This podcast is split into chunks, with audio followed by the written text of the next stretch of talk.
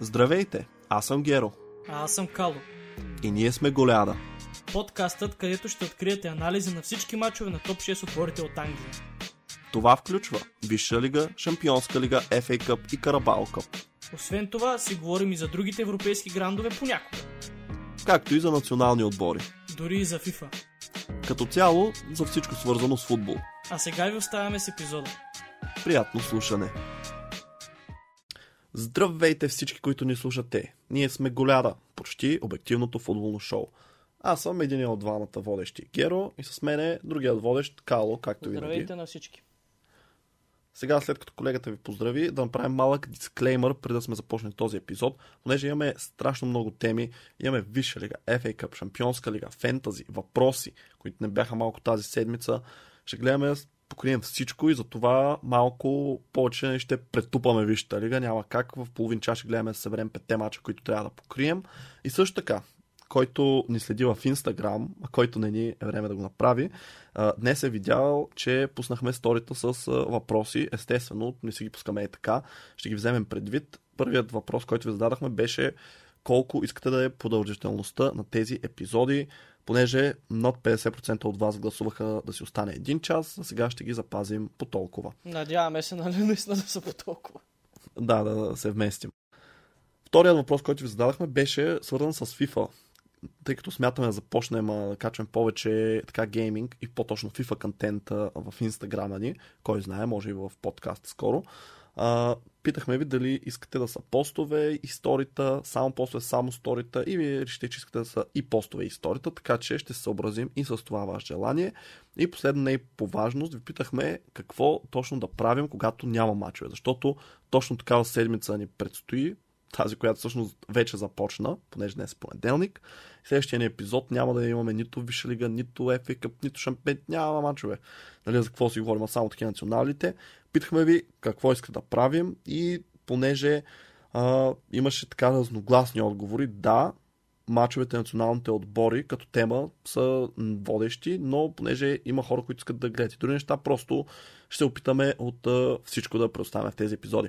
И сега, без повече време да купим, тъй като сигурно вече минаха 5 минути, право започваме с мачовете. И по-точно с срещата, която се изигра късно миналия понеделник, затова не можахме да говорим за нея, а именно Крисал Пала срещу Ман Сити. Колега, преди да започнеш, само да кажа... Аз вече потръвам ръце. Да. А, Кало всъщност миналия понеделник ми написа преди да е започнал матча, а, че Сити ще се изложат и позна в крайна сметка. Кажи как го направи, колега? Е, сега типстърските ми изяви, както могат всички да видят а, в нашите прогнози, се сбъдват и познавам общо взето един път на, може би, 4-5 месеца е така, ако примерно нещо на моя етап реша да кажа. В случая обаче, честно да ти кажа, вярвах си, като ти го казах това. И може би защото Сити вече изпусна точки срещу Палас този сезон. А и то, и то като домакин. Сега като играха Ливърпул срещу Кристал Палас, си спомням нали, колко трудно беше а, да, да им вземем нали, победата. Така че предположих, че Сити, леко поразклатени от предишните по-слабички резултати и не, не много сигурна изява на терена, а, ще има голям шанс да се подхлъзне. Ето, че се случи. Те, честно казано, не впечатлиха с нищо. В смисъл, играха си техния футбол. Да, Палас остава Манчестър Сити в случая да разиграва топката през целия матч, приема дълбоко, дълбоко така, играта в своята половина, но това, което правеха орлите е, че когато те отнемат топката или тя по-скоро а, се озове в тях, защото Сити не я даваше, просто примерно от рикошеят, от нещо подобно, дали тя попада в Палас. Криста Палас не чисти напред и не търси дълги подавания, Ами като едновремешната Барселона, тики-така, тики-така и изнася топката напред много бързо.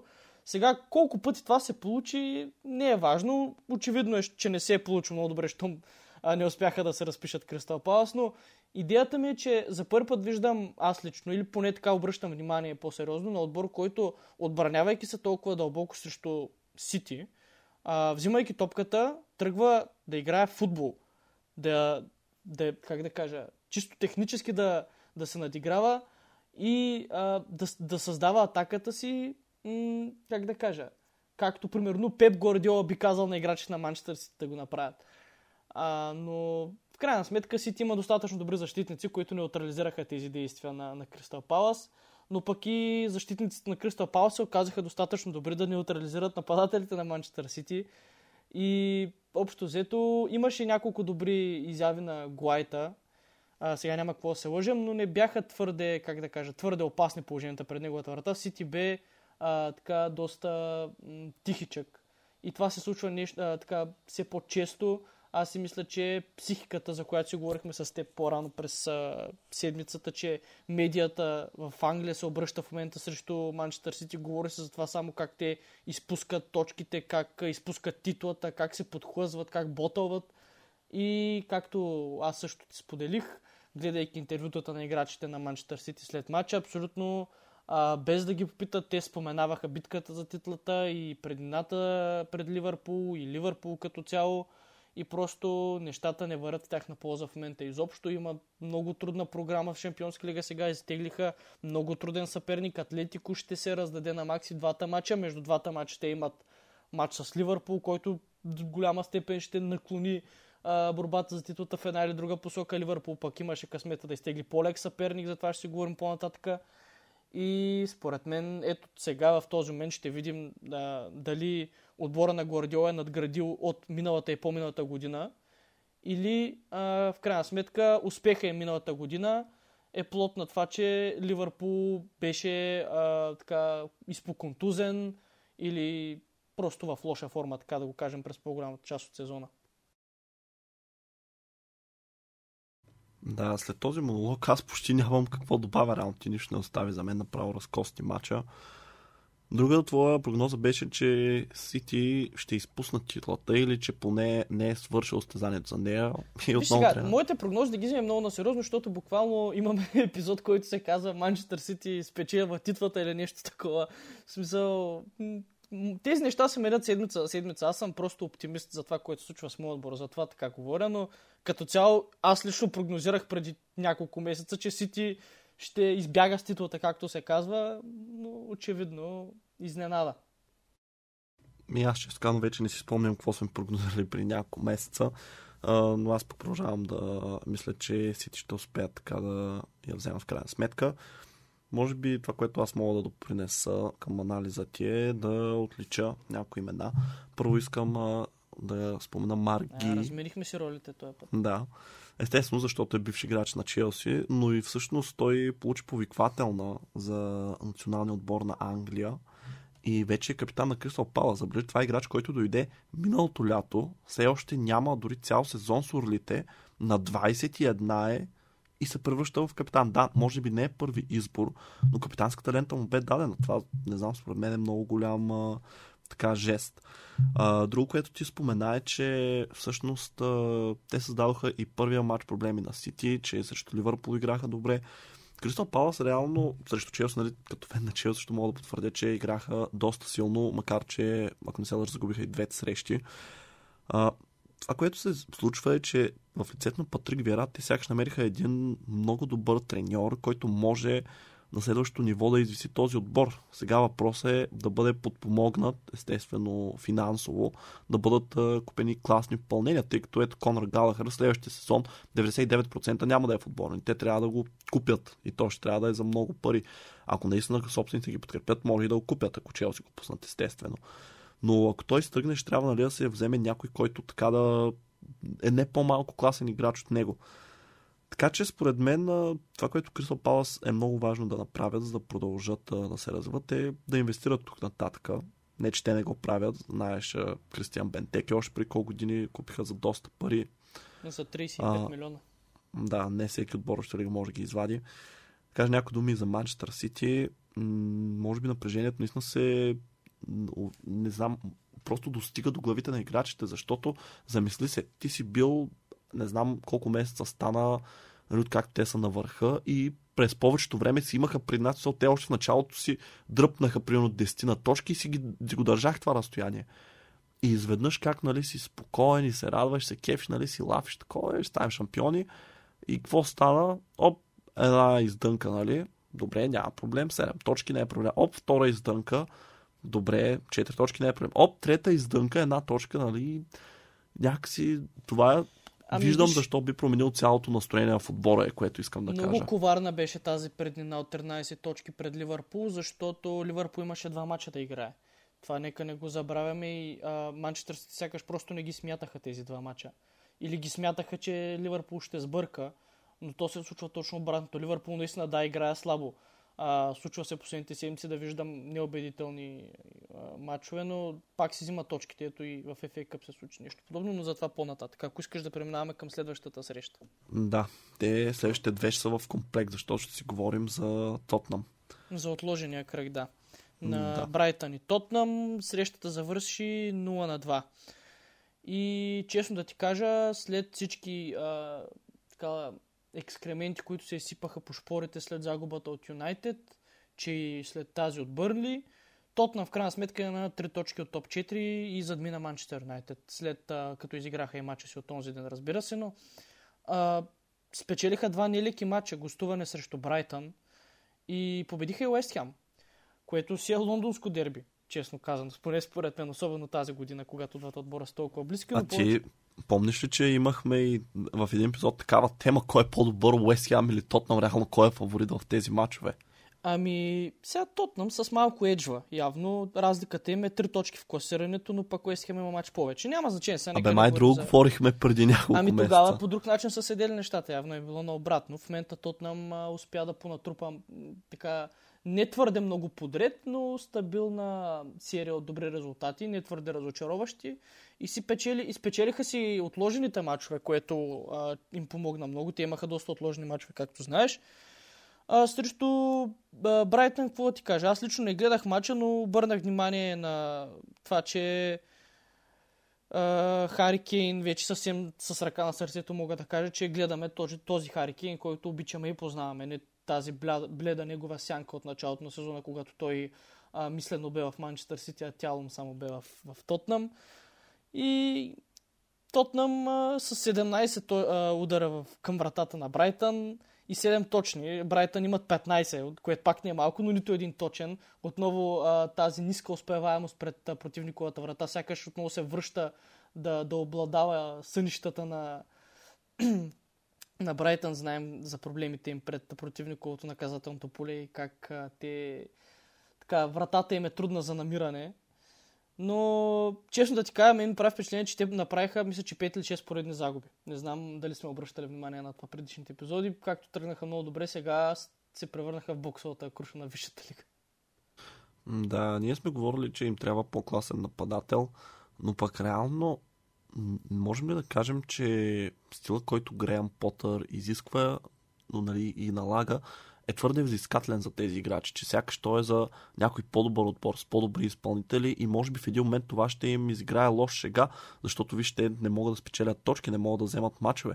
Нали да се надиграваш с най-големите, много хубаво и адмирации за това, но айде този сезон понеже добре си послаха, няма да изпаднат нали, по всичко личи, освен ако някакво чудо стане и се загубят всички мачове до края на сезона. А, но всъщност, не знам, ами, аз си... И знае, че пак те прекъсвам, но тук проблема според мен, особено тази лоша серия, не е толкова липсата на голове и нападателя, колкото това, че Брайтън допуска всеки матч поне два гола.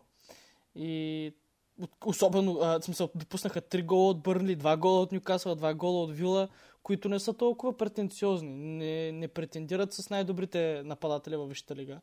И не мисля, че тези нападатели на Брайтън са с нещо по-лошо от тези на Вила или на... Айде, на Вила може да се поспори, но от на Нюкасъл, примерно, или на Бърнли. Брайтън трябва да ги превъзхожда. Но факт е, че... Абе, не знам защо обръщам толкова много голямо внимание на Брайтън светлината. Ми да обърнем и на Тотнам. Да, всъщност за Тотнам те загубиха първия си матч с този опонент, който беше на 31 януари съвсем скоро всъщност, по-малко два месеца. А в тази среща реално ги смъкнаха новите попълнения, както зимните, така и летните, защото двете асистенти с двата гола идоха от Деян Клошевски, Родриго Бентанкур, двете попълнения от Ювентус. А пък първия гол при този на Кейн бе вкаран от Кристиан Ромеро, едно от летните попълнения, защитник, който дойде така с доста сериозен хайп около себе си. В началото имаше проблеми с контузии, но сега сякаш започва да се налага и феновете на Тотна могат да се вълнуват. А, всъщност, вторият матч, да преминем и към него, тъй като не се спираме твърде много, Той се изигра а, вчера и в него там пък големия герой беше Хюн Мин Сон, който вкара два гола, Кърдо си отбеляза автогол, Хари да, Кейн, хетрик от асистенции. Да, което беше добре за фентазито ми, защото от, от, моето... от всички отложени мачове, които трябваше да си изиграят, аз имах само него, който реално вземаше участие. Ох, остави, че аз бях сложил Раул Хименес капитан, те го изгониха, минус 2, стана минус 4 точки, изобщо накрая ще си говорим за фентазито, направо там е Халифакс по ситуацията. А, но всъщност отново, добре искам те питам така, ние сме си говорили, че Уест Хем са много сериозен отбор през този сезон. Защо тогава, а, и да напомня, че Уест Хем също победиха Тотнам с 1 на 0 по-рано през сезона. Защо тогава а, сега Тотнам успяха да надвият чуковете, но преди седмица не успяха да купят Манчестър Юнайтед, ако кажем, че този сезон тези два отбора са на едно и също ниво. Какво реално се промени. Е, сериозно ли ме питаш? В онзи матч срещу Манчестър Юнайтед разликата направи най-добрия футболист в света. Това е, въпреки че е на 37 години, самия начин по който нали, головете бяха отбелязани, говори за, как да кажа, еднолично а, носене на отбора. Особено първия гол човек. Няма друг футболист в този отбор, който да направи подобно нещо. Така че просто а, като виждаш, че Роналдо му вървят подобни неща от самото начало на матча, защото топалката падна сравнително рано, се обезверяваш. Ти играеш срещу Роналдо. Иначе другото е срещу Михаил Антонио. С пълните ми уважения към Михаил Антонио, но в крайна сметка това направи разликата. Не мисля, че а, има повод за някакъв дълбок анализ тук да разнищваме нали, какво е, а, какви са приликите и разликите между Юнайтед и, и, ман, и между Юнайтед и Манчестър, ще да кажа. между Юнайтед и, и Уест Да, те самите срещи реално бяха много различни, защото в а, вчерашния двубой Тотнам те почти не дадаха никакви шансове на Уест Хем. В смисъл, те си имаха положения, реализирах си ги, може да кажа, че владееха мача. Интересно е, че срещу Юнайтед дори имаха повече притежание на топката, но пък допуснаха и повече положения. Може би на контратака и хванаха червените дяволи. Според мен, тук говорим и така доста сериозно влияние на домакинския фактор, защото вчерашния матч се игра на Тотнам Хотспър стадиум, докато загубата от Юнайтед бе на Олд Трафърд. Така че, може би, Тотнам определено се представя по-добре като домакин, което, нали, естествено е нормално, но ако се върнем в историята на съпенчество, конкретно между Уест Хем и Тотнам, а, реално те не са печелили от 2019 като домакини, т.е. като гости на Уест Хем. Всъщност те имат две загуби от тогава, вече споменатата 1 на 0 и през минали сезон с 2 на 1. А пък през 2019 в края там са ги били с 2 на 3. Така че това лондонско дерби и може би като цяло лондонските дербита много е важно кой е домакин, защото те са настравени. Нали? Смисъл, окей, не е а, да кажем Арсенал Тотнам или пък Челси Тотнам. Това е все едно да играят а, примерно Славия и ЦСК, нали, образно казано дам пример. А, нали, не е чак такова съпенчест, но все пак това си е нали, за престиж, това си е да може деца вика да излезеш на улицата и да кажеш на, в работа на колегата деца до тебе, дето е фен на Уест нали? Какво стана, е? Нещо май бихме, бе. Сеща за какво говоря, много тъпо го обясних. А, но да, за да не губим повече време, ще преминем и към следващите две срещи, че те бяха доста така интересни и двете включват Арсенал, а едната и Ливърпул. Започнем с така по-интересната от двете, понеже тя беше и първа хронологично.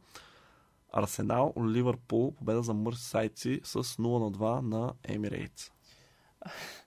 Ами, един от, как да кажа, не очаквах подобен развой на матча, каквото и да съм ти казал преди това дори с а, познати фенове на Ливърпул си говорих, всички имаха лошо предчувствие, аз се залъгах, че имам добро. А, в крайна сметка, чисто игрово матч не премина така, както се надявах. Ливърпул бе много разконцентриран, особено в халфата линия. Видяхме един опит на Тяго да асистира на казет, но блестящия Алисън за пореден път а, спася Ливърпул от някакви подобни простоти крайна сметка след това тя обаче се реваншира с уникална асистенция към Диого Жота, един разсичащ пас, който буквално само той може да направи такъв в отбора. Не знам дали си гледал хайлайт, хайлайтовете, но това е нещо, което сумаризира Тяго, ето така асистенция, а, такъв поглед. крайна сметка Диого Жота също а, бях се попритеснил за него, понеже беше навлязъл в една голова суша и не беше вкарал от няколко мача, обаче буквално секунди преди да го извадят, смяната вече беше подготвена, се разписа и обезвери Арсенал от всякъде. В смисъл, гола беше леко вратарски, Рамсдел малко не очакваше в близкия гъл, но много точно и много а, силно като изпълнение беше, беше удара на Жота. Втория гол, а, чакай, че забравих какъв беше втория гол. Напомни ми, моля. Втория гол как падна? А, втория гол А, да, Еми, втория гол влезе, влезе Фирмино и по фирмински някак си се промъкна пред Рамсдел и го изпревари. Буквално отново типичен гол за, за Роберто Фирмино е това е, което той може да прави в някакви супер случайни моменти човек, този сезон особено. Той прави някакви много, а, как да кажа, знакови неща. Един хетрик си спомня в началото на сезона е така от нищото. Срещу Интер влезе и, и вкара първия гол, който в последствие се оказа нали, супер важен за продължаването на Ливърпул в турнира. Ето сега срещу Арсенал гол, който затваря матча. Нали, Фирмино този сезон отново не му е най-резултатния, но а, виж, че супер важни, важни попадения вкарва тази година. А, иначе Арсенал, Габриел Мартинели беше страхотен през целия матч. Знам, че не си му от най-големите фенове, но Клоп му е. И просто при а, всяко докосване на Мартинели, Клоп гледаше се една широка усмивка и сигурно е протривал ръце, ама аз не виждам как ще привлечем такъв футболист. Не виждам а, с какво можем да го, да го привлечем. С трофеи. С, Еми, с игра в Шампионската ама- лига. Да, обаче колко ще играе е въпросът. Трябва да се разкара някой. Иначе Е, беше те, нали, ще се махат крилата ви, така се говори. Еми, то много неща се говорят, пък вече какво ще стане. Иначе беше уникален а, бразилеца. Просто наистина и мен беше приятно да му гледам рейтовете. Страхотен дрибъл, страхотен а, поглед. И адмирация отново за Трент Александър Арнолд за страхотно изнесения дефанзивно матч, който просто, ако не беше той, Мартинели си ще да вкара хитрик, е така от соло рейдове. Между другото, нещо, което искам да обърна внимание, нещо, което хем ме кефи, хем ме дразни, което а, не знам, не, не съм ти говорил за него, е факта, че а, Александър Арнолд е контузен. Сигурно е достигнал до теб така информация, ама аз мога да ти кажа, че гаранция ти дам, че не е. Нито, че Анди Робъртсън има COVID, нито, че днес случайно преди на Бикейта да замине за, а, за Гвинея е имал проблем с коляното. Нито едно от тези неща не е вярно. Гаранция ти давам. Влизаме в април месец, който за Ливърпул ще е а, на живот и смърт. Също Салах и Мане не пътуваха с отбора онзи ден срещу Нотингам, вчера всъщност, а, поради пак някакви измислени причини, просто за да им бъде спестено игрово време. Но най-голямо внимание искам да обърна на тези ходове, които клуб прави с фалшивите контузии. Не знам това нещо има ли как да подлежи на проверка или нещо подобно. В смисъл много е кофти. А, дано да не съм... В смисъл, хем си казвам дано да съм прав, хем дано да не съм. Не знам дали а, може да се постави в моята ситуация. Четах, че и Рис Джеймс е болен от COVID, между другото. Няма се изнадам и той да не е болен. А, но за това може да поговорим после. Ако искаш, просто искам да, да, да вметна, че нещата, които случват в Ливърпул, нали, в инжери листа, според мен в момента се нагласят от Хоп и той играе един 4D шах. Ами за Ри Джеймс конкретно, не знам дали е COVID, аз разбрах, че е поради контузия, което не е изненадващо, защото той нали беше дълго време контузен. След това се върна от контузия и буквално в същия матч му контузиха другия крак. И той последните ни две срещи дори не беше в групата. Може Така да не е че- значи в такъв случай може аз нищо да не съм разбрал, Ми- но да. Дори са го писали контузия, да, има вероятност да е така, както ти казваш, защото за Челси също нали, предстои решаващ месец. Бора е на четвърт финал в Шампионската лига, на полуфинал в FA Cup. Все още не- мога да се каже, че мястото в Шампионска лига е гарантирано за следващия сезон, нали, според класирането. Да, близо са, но не могат да си позволят да се отпуснат, защото глутницата ги преследва.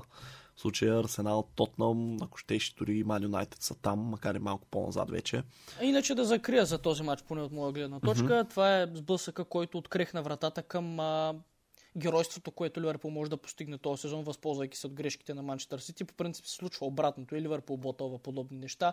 Аз съм много горд с отбора си, ако наистина покаже характера и постоянството да преобърне нещата. Деца вика и за един кръг да ги минем, дори да не станем шампион накрая. Аз съм супер горд от момчетата. Все едно съм им баща, нали малко звучи, ама предполагам ме разбираш. Да, напълно те разбирам. Всъщност това, което аз искам да добавя, попадна ли това изказване на Клоп, че който твърди, че Александър Харнолд не може да защава, да ходи да се бие с него. Да, така че а, слагай боксовите ръкавици и си уреждайте матч. Ти си един от тези... А, Да, точно това щях да направя. неверници Ще в кажа. Трент Александър Арнолд, но човек, смисъл, не може да кажем черното бяло. Онзи ден, а, що си казвам онзи ден? Вчера игра Джо Гомес срещу Нотингам Форест, страхотен беше в защита, но когато се включваше в атака, той не може да се върне достатъчно бързо и зоната отзад остава празна. Въпреки, че и в атака не може да направи това, което Трент прави. Трент е уникален футболист и наистина, ако не го оценяваш, аз знам, че ти дълбоко в себе си знаеш какво може и знаеш за какъв футболист става въпрос, но а, самия факт, че човека прави по 20 асистенции на сезон и в същото време имаме една камара сухи мрежи, предимно ни нападат през неговата зона и човека се справя, и то добре се справя, нали, за мен той е един от най-добрите в света, аз няма какво го- да... Аз съм го признал, нали, това, че за атакуващата страна на играта му, може би в момента няма друг бек изобщо, независимо ляв или десен, нали, който да е толкова успешен от към... Дори не говорим чисто за асистенции ми, дори създаване на положения. Но просто дефанзивната част, нали, преди сме говорили, има причина защо винаги го таргетират а, другите Според мен ти е останала една, една картинка от преди 2-3 години, може би, когато той те първа, нали, името му ставаше се така по-известно и тогава наистина имаше проблеми. Обаче искам да просто две снимки да се сложиш. Една снимка на Трент от 2019-2020, ако ще от сезона, когато станахме шампиони и начина по който той изглежда сега. Ама аз нали го гледах и срещу Челси този сезон. Спомням се го, знам как игра там. Еми, Мисъл, имам някакви наблюдения. Да, не са всеки матч и да, срещу Челси може би не е най-обективното, тъй като нали, говорим за играч от по-висока класа, отколкото примерно когато играят срещу Кристал Палас. Така че, нали, нормално е в тези матчове някой път нали, защитниците биват надиграни от нападателите или обратното.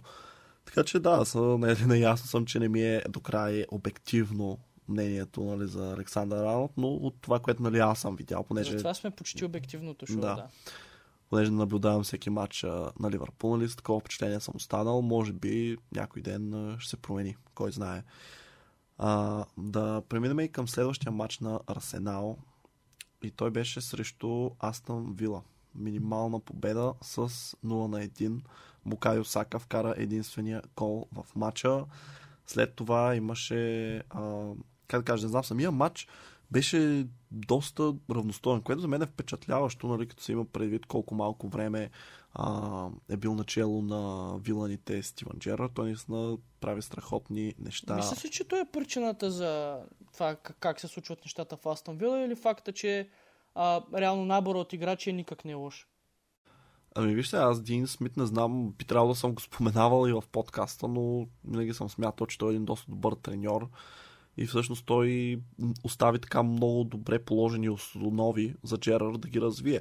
Някой път, между другото, това доста често се случва в футбола. Идва някой, т.е. някой треньор се заминава и как кажа, отбора просто има нужда от е така свежест, ако щеш, примерно поредица от лоши резултати се е получила и нали, играчи са загубили вяра в конкретния менеджер. Идва някой, който нали, продължава откъдето той е спрял и те вече нали, са число сили, защото тези играчи те не са си загубили умението да играят футбол нали, от смяната на един треньор. Мога ти дам пример с Ювентус на Конте, който аз и до ден днешен смятам, че Алегри просто а, наследи един готов отбор. Отбор, нали, страшно добри индивидуалности, много добре е стикован и просто той продължи да си играе по същия начин, както играеше при Конте и успя да го класира за финал на шампионска лига. Но аз си мисля, че ако Конте беше начал на този отбор, той нямаше да е по-зле, дори ще по-добре да се представя. И, нали, с други думи, не смятам, че Алегри е кой знае какъв треньор. Но точно това е ефекта, за който говоря, че някой път се получава точно така. И според мен в Астан Вила точно това е, което наблюдаваме. Те си имат а, една доста добра едина исторка, ако щеш дори нали, резервите им също са класни. Виж, Емилиано Мартинес се оказва едно, една от най-добре пазените тайни във Висшата лига, защото той беше дълги години резерва в Арсенал, според мен и до ден днешен геят, че го продадоха. Не знам сега дали е по-добър от Рамсдейл. Може би точно сега е момента за този спор, като са играли двата отбора. Кажи ти какво мислиш всъщност? Кой от двамата е по-добър, при да продължа? Еми, Рамсдел е значително по-млад и бих заложил на него, че има повече потенциал да развива. Мартинес е достатъчно добър да пази на Арсенал и в момента и няма да се справя отбора по-зле.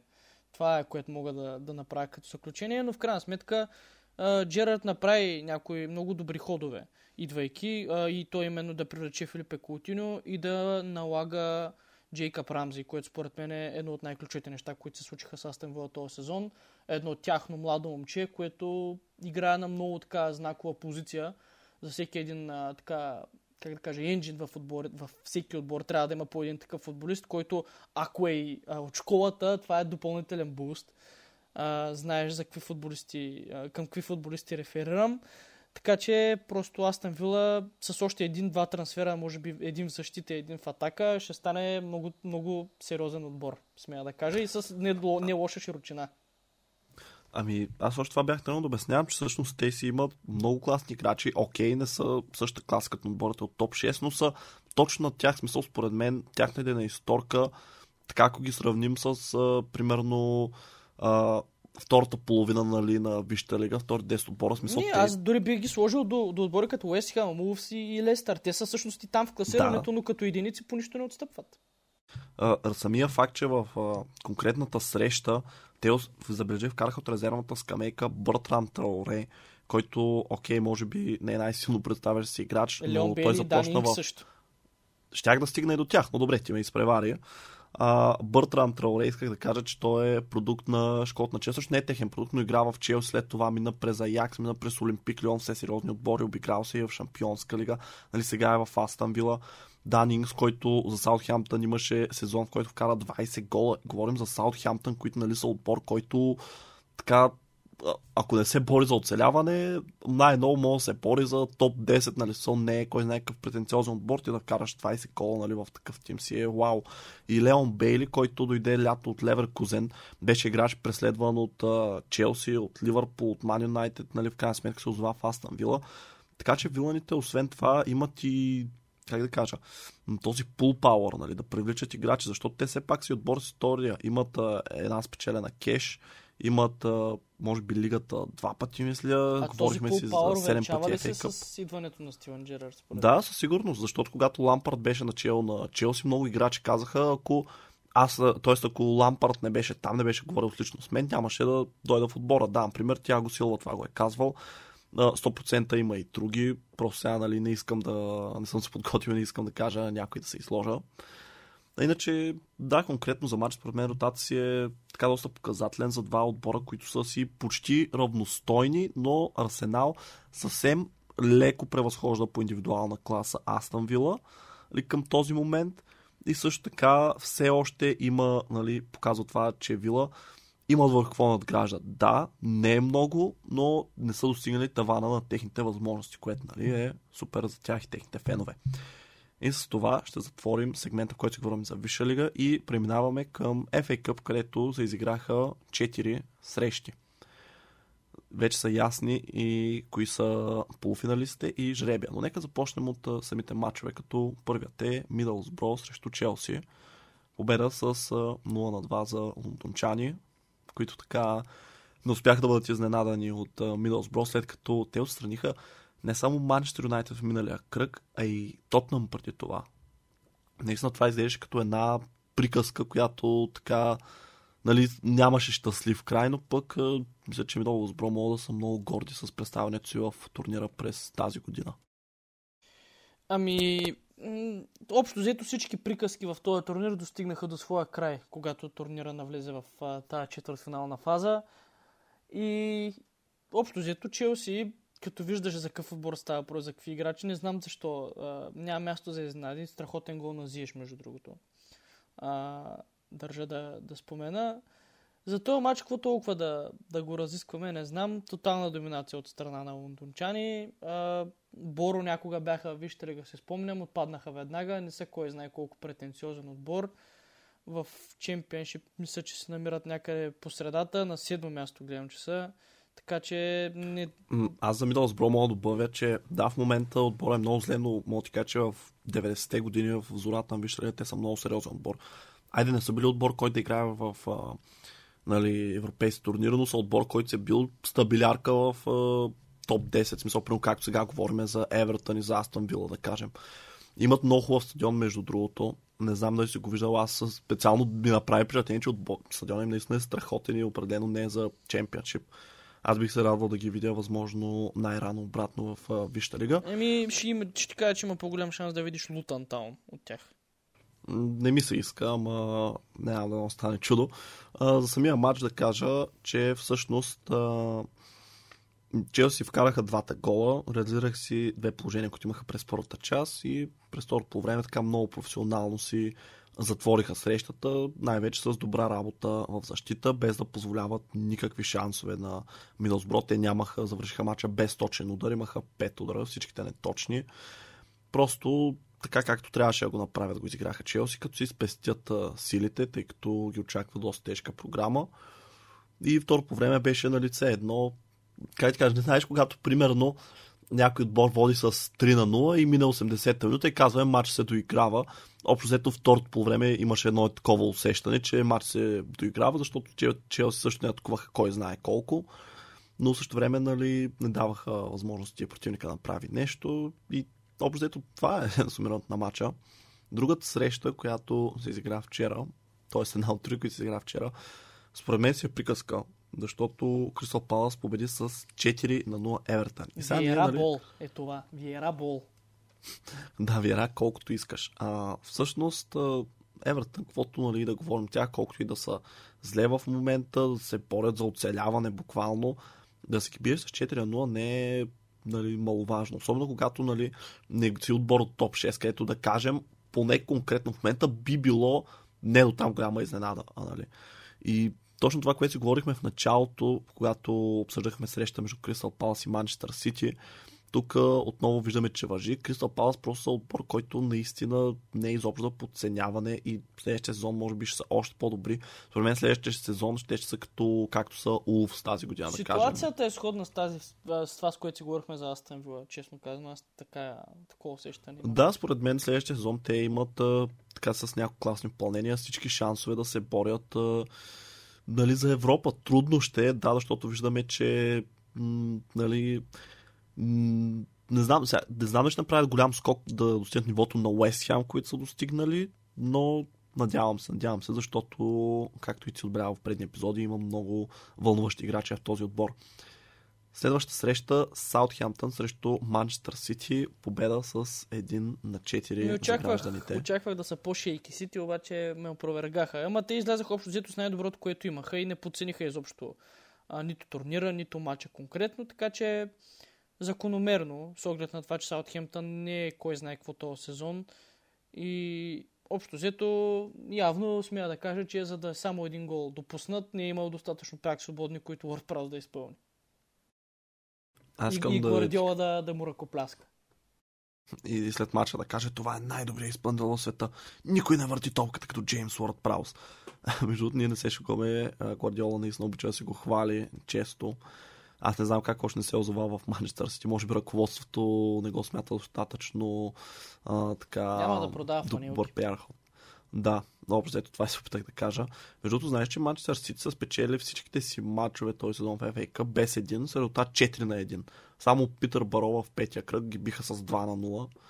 Всички други резултати са 4 на 1. За мен това е, не знам, супер интересно съвпадение хората, които не харесват Сити, може би ще кажат, че е нагласено, че са платили на FA, пускат по едно голче, така колко да се зарадват нали, противниковите фенове, но общо да, нямаме какво да говорим с този матч. Сити се очакваше да бият след като излязах с този състав и си биха.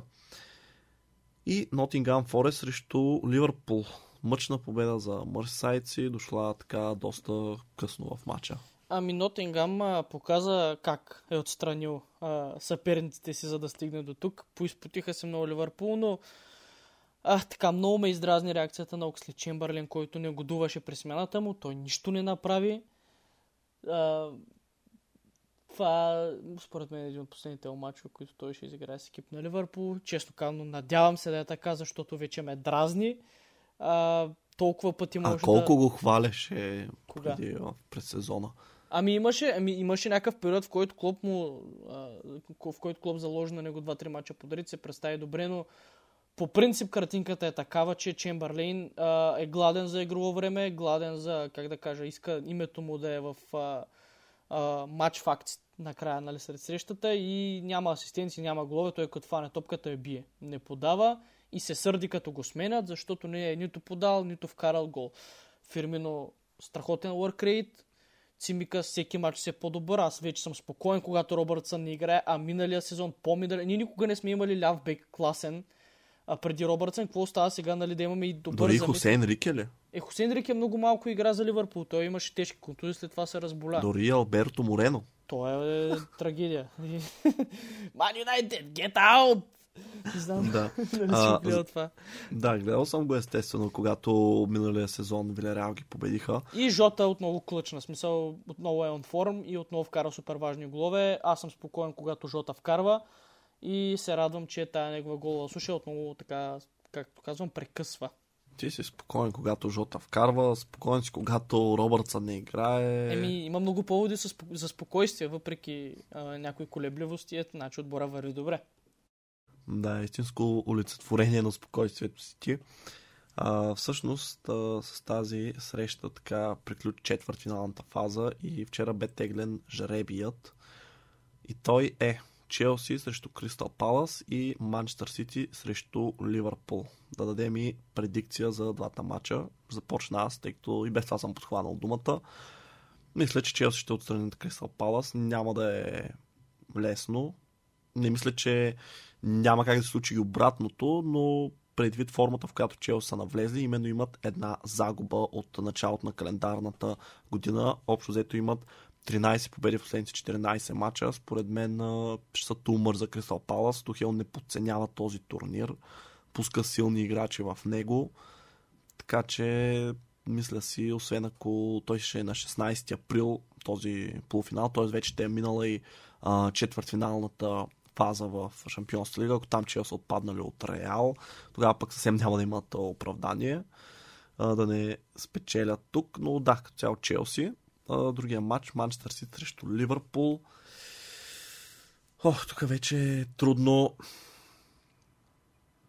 Често казано, мисля си, че Манчестър Сити може да продължат. Има по-голям шанс да продължат. Сега ти ще кажеш хейтиш Ливърпул, аз ще кажа не.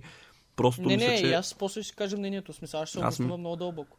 Ами, аз няма съм толкова дълбок. По-скоро ще кажа, че това, което на мен ми прави впечатление, ти сам каза, играе Цимикас, играе Окслей Чембърлейн в купите. Просто Клоп пуска една идея по така резервни играчи. Е, не е като други години, нали, да пусне отбора до 21. Uh, но според мен Мансити, след като след, срещу Саутхемптън го направиха, те отново ще излязат с най-доброто, което имат, ли много близо до най-доброто, което имат в конкрет този момент, естествено, ако нямат контузии и така нататък. Uh, и може би не по-сериозно ще приемат матча, но как да кажа, по-добре ще са подготвени за него. Сега не знам дали някой ме разбра да тънката разлика между двете неща, но давайте с твоя дълбок анализ. Така, за вашия матч и аз казвам, че Челси ще продължат, но няма да е лесно, няма да се обосновавам, просто трудна победа за Челси, така го виждам. Относно Манчестър Сити Ливърпул, а, принцип бих казал Ливърпул, но ам, Сърцето казва Ливърпул. виж, според мен, единствено го казвам, защото и двата матча, т.е. този матч идва непосредствено след двата матча на отборите в Шампионската лига, които са съответно срещу Атлетико и Бенфика. Ако Сити и изпитат трудности срещу Атлетико в първия матч и втория матч трябва нали, да хвърли всичко, за да продължа. Повярвам и Сити, ако се наложи, ще го направи. Ще са много по-изморени и, а, как да кажа, в една еуфория ще са, да речем, след продължаване или в траур след отпадане, което ще им се отрази Е, чакай, много... ти ги изкара се едно, какво ти да стане срещу Атлетико, те ще са зле.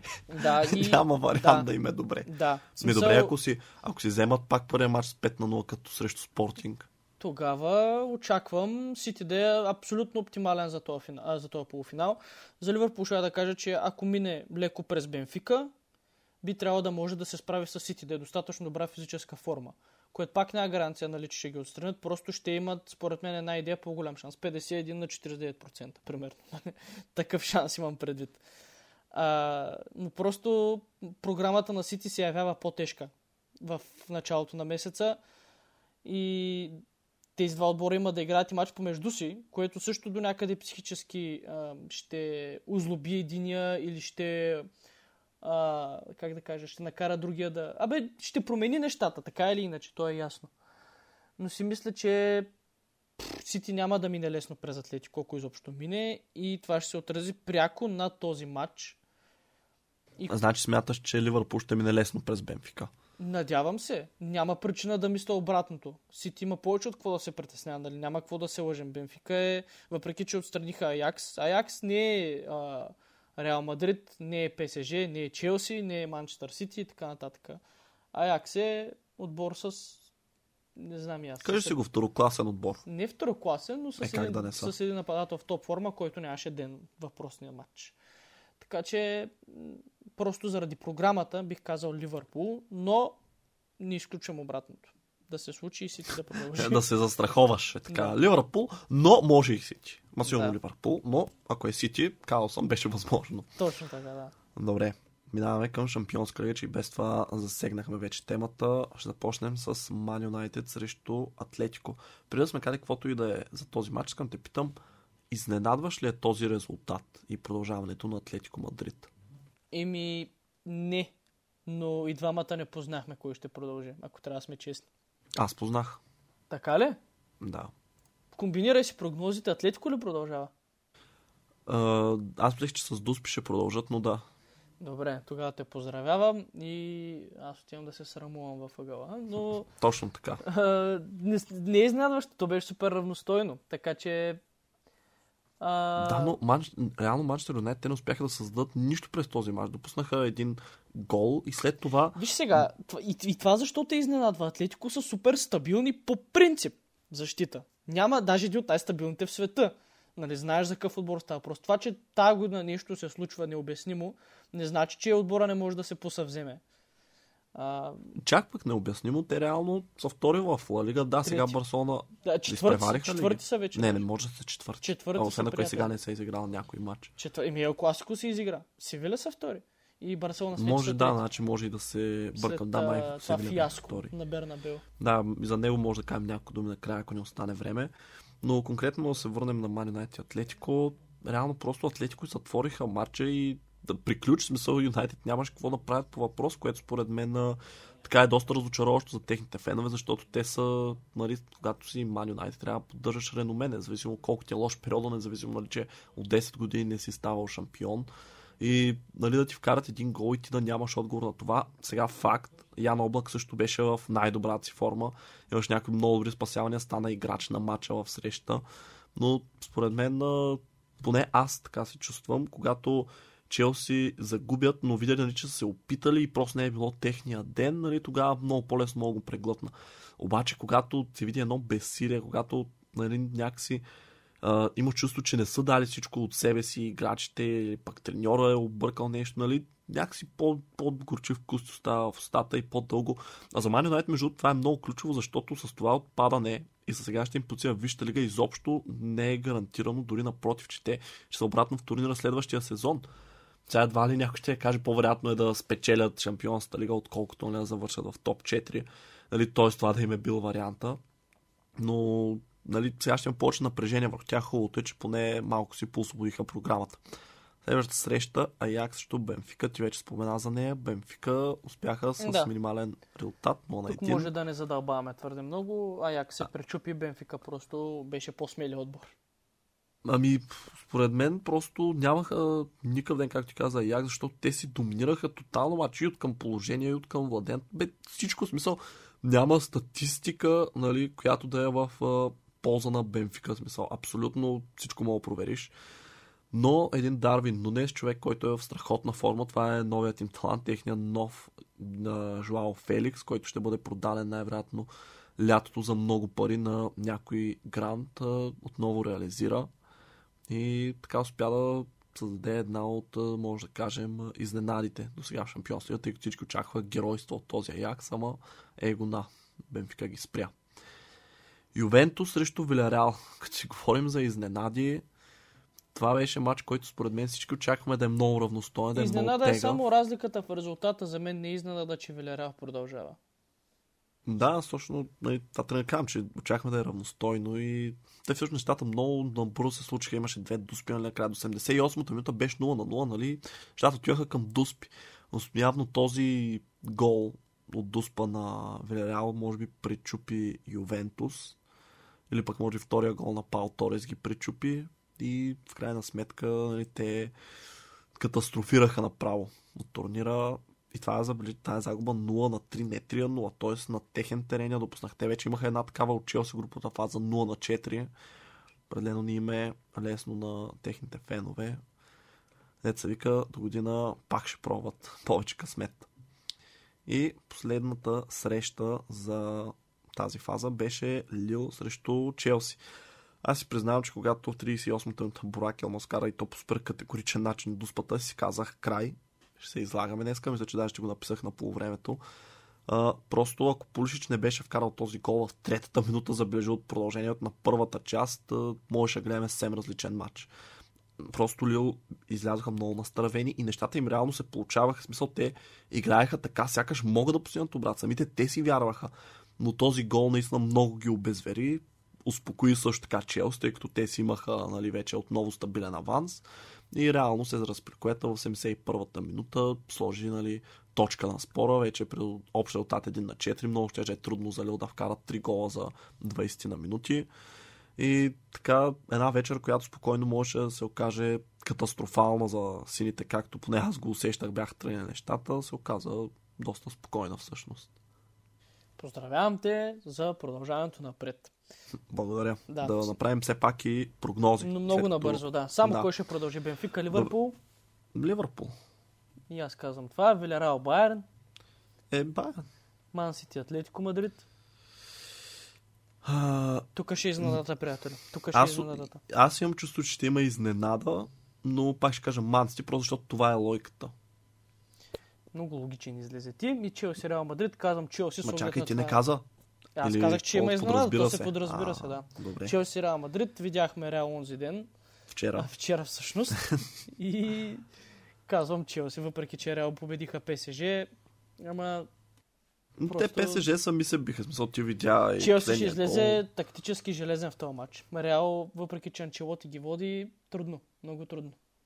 Ами аз да ти кажа и преди нали, тази излагация, която се получи вчера в Ел Класикото, айде да си окажем, Барселона би Реал с 0 на 4 на Бернабел, изложиха се, ушамариха ги от всякъде, нали, ще трябва да си взимат уроците. Според мен, ако... Янг каза, да, че не е финишт.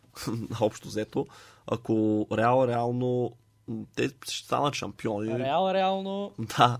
А, шампиони най-вероятно ще станат, защото имат а, здравословна предина, нека да я наречем. Но ако сега отпаднат от Шампионска лига, не знам, ако не го уволнят лятото, нали, Анчелото под предлог, че все пак са взели титлата, тръгнат ли на зле следващия сезон, може така много тясно да остане около врата на опитния италянец, но конкретно за тази среща, аз и преди Ел Класикото си бях казал, Челси ще продължат, защото след а, полуфинала миналия сезон а, Реал в този си вид просто не ме притесняват. Надявам се, че не греша и че няма да се срамя после в а, епизода да, след... Да, да преминаваме към въпросите от нашите слушатели. Да, чети Така, подред. Първи ни пита Симеон Василев какво би направил Роналдо, ако Юнайтед не са в топ 5. Ами тук според мен той нали, ни пита по-скоро ще напусне ли или не. Ще какво си мислиш? купи кола. да, ще се поздрави да само успокои. Не, ми ще напусне какво да направи. Не знам. През задната това... врата, тихичко, тихичко. Не, ще няма как ще Кристиан Роналдо да напусне тихичко. Не, мисълта ми, е, че няма да се говори е така рязко. Днеска за утре, край. Ми, не знам, според мен това ще е много такова, как да кажа, не егоистично, не ми идва сега точната дума, движение от много някакси, много страхливо, ако ще е смисъл, нали, о, нали, дошъл за един сезон, въпреки той знаел, че Ман Юнайтед имат проблеми. Аз не знам той, ако е дошъл, нали, с надежда да се борят за титла, според мен, нали, просто е бил леко заблуден, но не знам, нали, да видиш, че нещата не вървят на добре и да напуснеш веднага след един сезон е нали, малко тъпо. Сега другия въпрос, че него не му остава много време, на години е вече и може би иска а, така да, м, нали, да си спечели Последен колкото танц. може. Общо да, аз лично а, не мисля, че ще напусне, но ако напусне, много ми се иска да отиде в ПСЖ и да ги видиме с Меси в един отбор. Това е моят отговор. Ако Меси не се върне в Барселона, защото аз пак си мисля, че това ще стане лятото. Ми, аз се надявам. Добре, тогава с нека отиде в Барселона и той е там да се съберат. Къде ще да е, е така искам да ги видя в един отбор двамата. Добре. Тони Рангелов. Кой е най-големият обрат в Шампионската лига? Това е риторичен въпрос, приятели. От 2005 година финала искам да си го пуснеш и гледай. Макар че щом питаш, според мен даже имаш това предвид. Но, а, Според мен е не е риторичен пък въпроса. А ни изпитва. Да, няма, не, всъщност няма точен отговор, тъй като той е много субективно. Има страшно много обрати. Може би по-скоро, да кажем, кои така повече помним, докато аз давам Е, моя време. пример, мога да помислиш за твоя. Е, аз не мога да я кажа сега 10 примера и да искам, но една мога да се сетя, тъй като естествено мисля за Челси, а, един обрат срещу Аякс от 4 на 1 до 4 на 4, където дори стана 5 на 4, но Вар отмени гола. Но тот на Тогава- срещу Як също. Да, също така. да Също Аякс много обрати се правят нещо.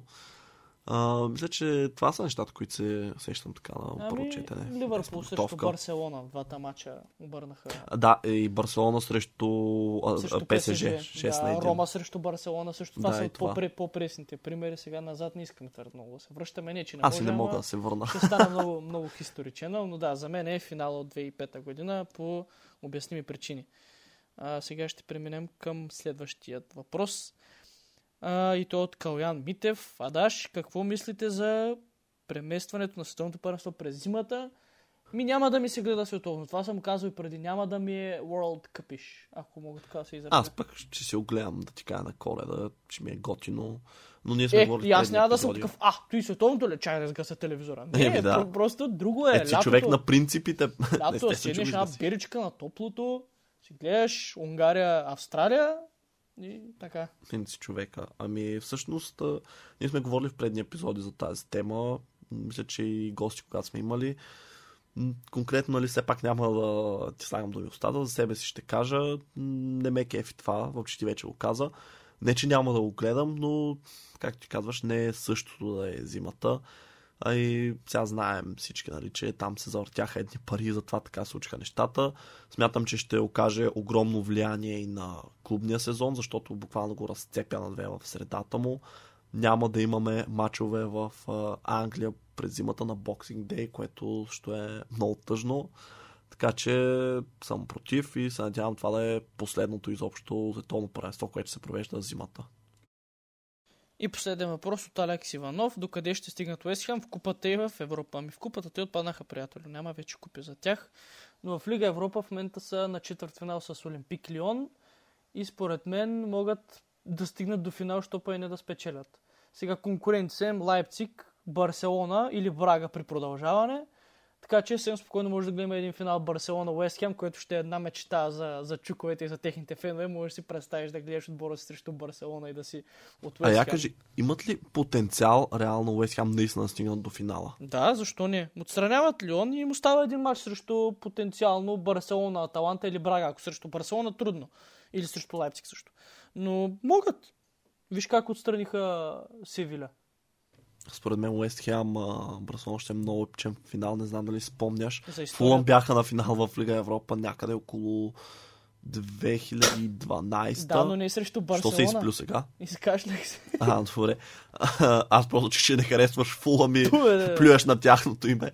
Ами, не, те бяха срещу Порто, мисля, и загубих се един на 0 с гол на Фалкао, нещо такова, но може да ме лъжи брутално памета, може Атлетико Мадрид да беше. Както и да е.